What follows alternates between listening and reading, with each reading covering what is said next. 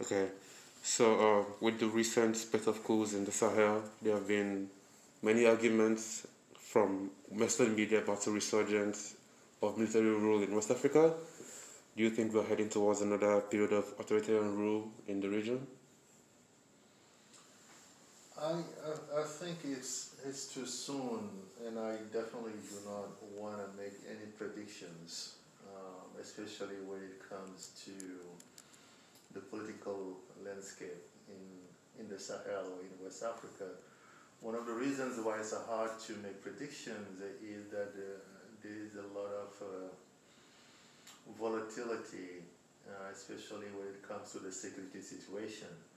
And the security situation is one of the main drivers of the current crisis and the reconfiguration that we see. So it's hard to tell. I know that the ECOWAS and the AU are trying to make sure that we do not see a new resurgence of military coups. And it's a worrisome trend that you have so many coups and coup attempts within a very short time frame.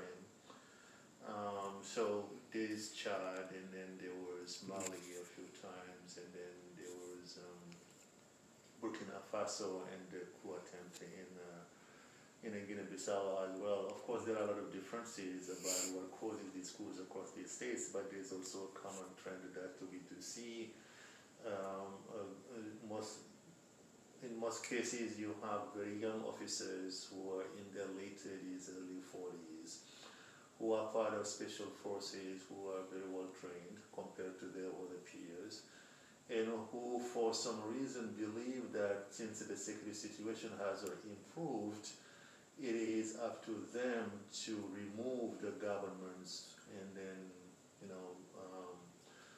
rebuild the institutions or take care of the popular demands of the people. It is as if they see the failure of the government as an indicator that they should step in and be in charge. But again, all this is unfolding amidst a very volatile situation of insecurity, and it's hard to predict what's going to be next. Okay. You mentioned ECOWAS and the African Union. So ECOWAS has, of course, routinely condemned military seizure of power every time. It has even gone as far as to sanction Mali. How do you think ECOWAS as a regional organization plays into the prevention of coup d'etats or the transition from military rule back to democratic rule? We have to also understand that ECOWAS has limited tools. As a regional organization, it has limited tools, and the tools at its disposal tends to be that of sanctions and pressure. And ECOWAS doesn't have a standing army. And it does get involved in peacekeeping operations, of course, but it doesn't have much of the power to coerce these states or these military regimes. What it tries to do is make sure that when there is a coup, that there is a quick return to a constitutional order, that the period of transition is short enough that there are elections and a return to constitutional democracy. In that sense, ECOWAS' role is usually after the fact, after the coup has occurred. It doesn't have much tools to prevent coups from happening. Mm-hmm. The other problem that ECOWAS has is that of legitimacy. It's viewed as if, it turns a blind eye when there are constitutional changes, like limitation of presidential terms, that some presidents who are very active in ECOWAS do change the constitution so they will stay in power. And ECOWAS hasn't been very outspoken in terms of these constitutional coups as they're told. And then once there is a military coup, then they do put some pressure on states more than others. One example being Chad, for instance. There was not much pressure on Chad after the death of Idris Deby and his son came to power, which is, for all intended purposes also a military coup. So there is this imbalance there in terms of how much ECOWAS speaks, depending on whether it's a military coup or constitutional coup, or depending on which country these coup occurred. So that criticism of the ECOWAS is valid. At the same time, ECOWAS is also one of the most, effective regional organizations in Africa, at least in many ways, even much more effective than the AU. Now to transition to the insecurity issue.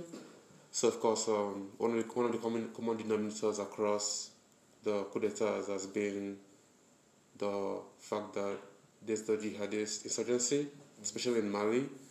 So what do you think makes the Sahel the Sahelian state so unique that has been unable to confront this insurgency for such a long time now?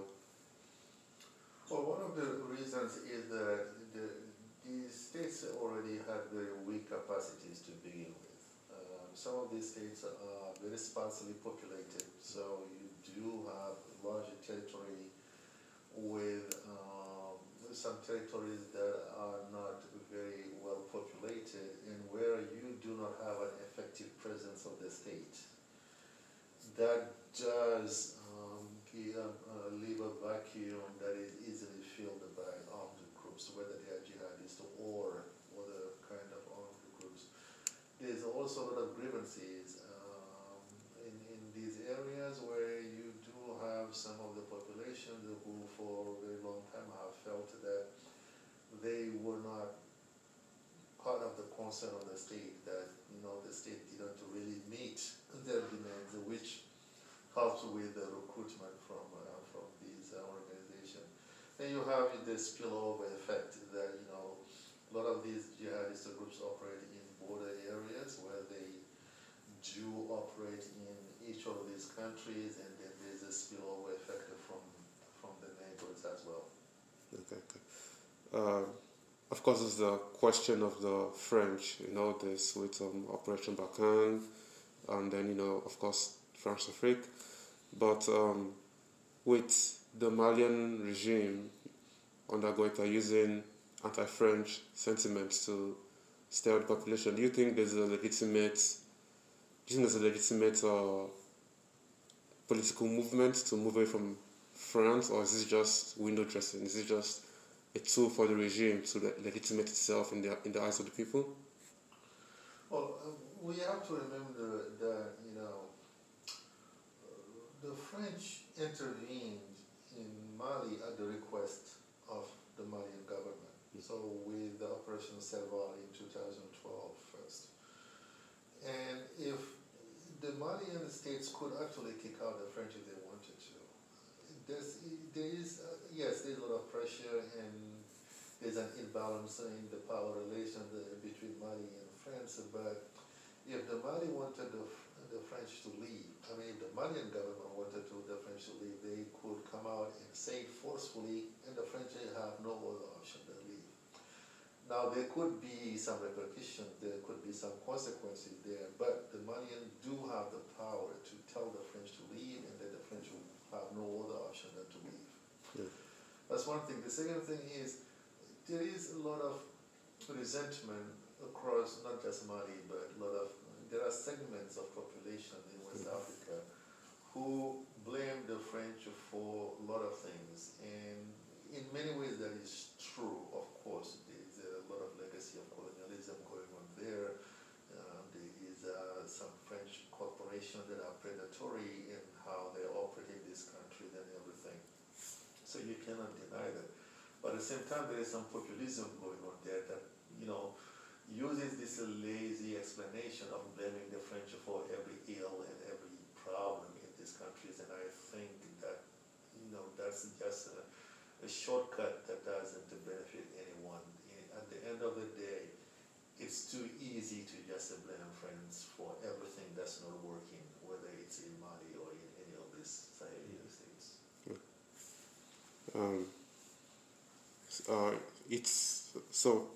it's undeniable that the coups do enjoy a certain level of popularity. You know, after there's a coup, people go to the streets to welcome the officers into the presidential palace.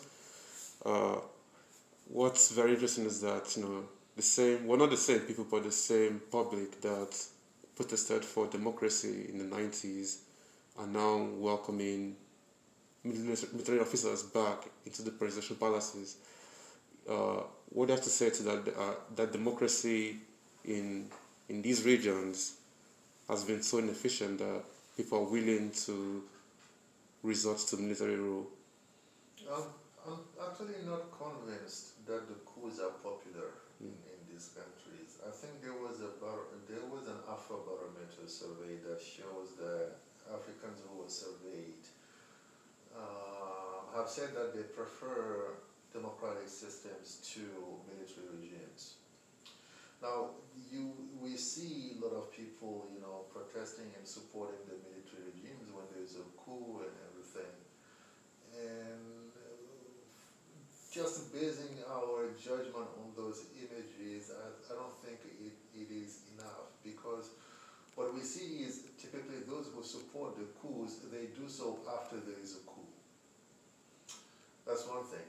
So it's not like they're going out of the streets and telling the soldiers, we want you to go do a coup. It's like the soldiers come out, do a coup, and then you have people in the streets supporting the coup. That's one thing. Second thing, it seems that it is mostly an urban phenomenon. So it's people in the cities that we see in these images who are in support of these coups.